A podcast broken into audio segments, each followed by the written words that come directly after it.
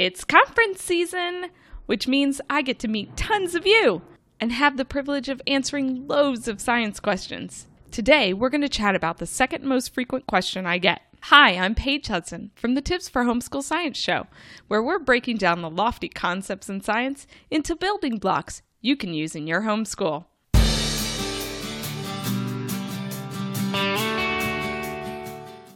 Which should I use? Living books, encyclopedias, or textbooks?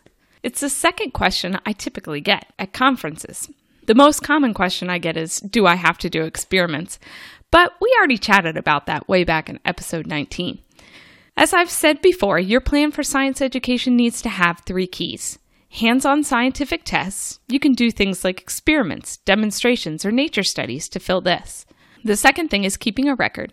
Basically, you need to have your students keep a written record of what they've learned. And finally, you need to gather information. Your students need to be aware of the facts in science. But is there a set place or resource that you have to use to teach science? Are textbooks the only real way to learn about this subject? Heavens no. The great thing about homeschooling is that we have a multitude of options we can use to create a unique plan for our students one that will meet them exactly where they are and maximize their potential to learn about science.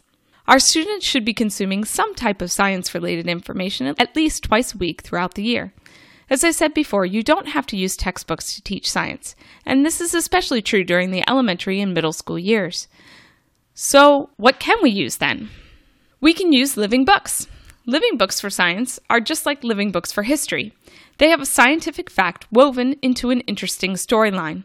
These resources are written by someone with a passion for the material, which allows the author to pull the reader into the story. Then, he or she presents scientific facts in such a way that the student hardly realizes they're learning. It's a fantastic way to learn about science. Living books work best when you want to use a less traditional approach to teaching science, or when your students are more the creative type, or when you want to make science fun.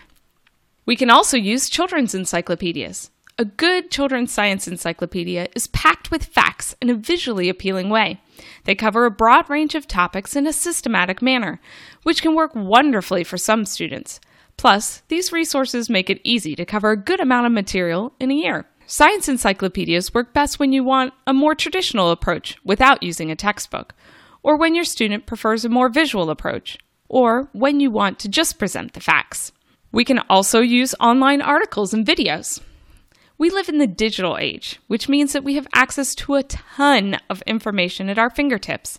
There are articles on the latest scientific advancements, video lectures from top experts, and much more, all available at the click of a button. We can even watch scientists on the International Space Station. All this to say that the internet can be a good source of scientific information. Just make sure you preview the places before you send your students there, and make sure you use a trusted source.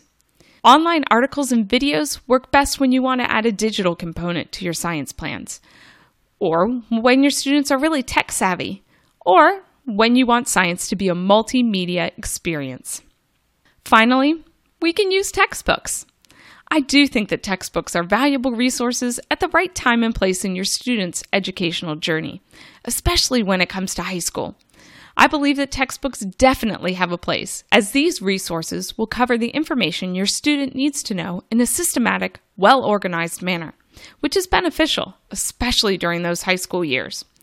Textbooks work best when you plan to put your kids back in school eventually, or when your students prefer just the facts or when you want to use a more traditional approach to teaching science in your school. So, how do you decide which resource you should use? Well, you can use a combination of all the options, or you can pick the one that suits your family's needs the best. Here are a few questions to help you decide. Ask yourself, what would I prefer to use? And what would my student prefer to use? What have we enjoyed learning from in the past? What are my goals for science? And what do I need to prepare them for? As you can see, there are no clear cut right or wrong answers here. The type of resource you choose will depend largely upon your goals and your preferences. Some of you will prefer just the facts, so things like textbooks, articles, and encyclopedias will fit the bill.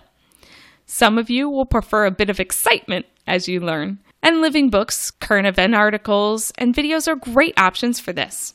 Some of you will prefer a more visual presentation, so things like encyclopedias, videos, and library books will all work well for you. Whatever you choose, make sure you are sharing some sort of science information with your students about twice a week. Keep that in mind, and you can't go wrong with living books, encyclopedias, online resources, or textbooks. Thanks for listening, and I hope you have a great week playing with science. Hi, Paige here again. My passion is to help educators around the world teach science to their students. It's the main reason for why we do the Tips for Homeschool Science show. But we offer so much more beyond this podcast. I share tips for science and science activities at elementalscience.com, at sassafrasscience.com, and at elementalblogging.com. On top of that, I've written more than 30 award winning books and programs to help you teach science in your home. These easy to use plans and customized student pages will make teaching science a snap. Head on over to elementalscience.com to learn more.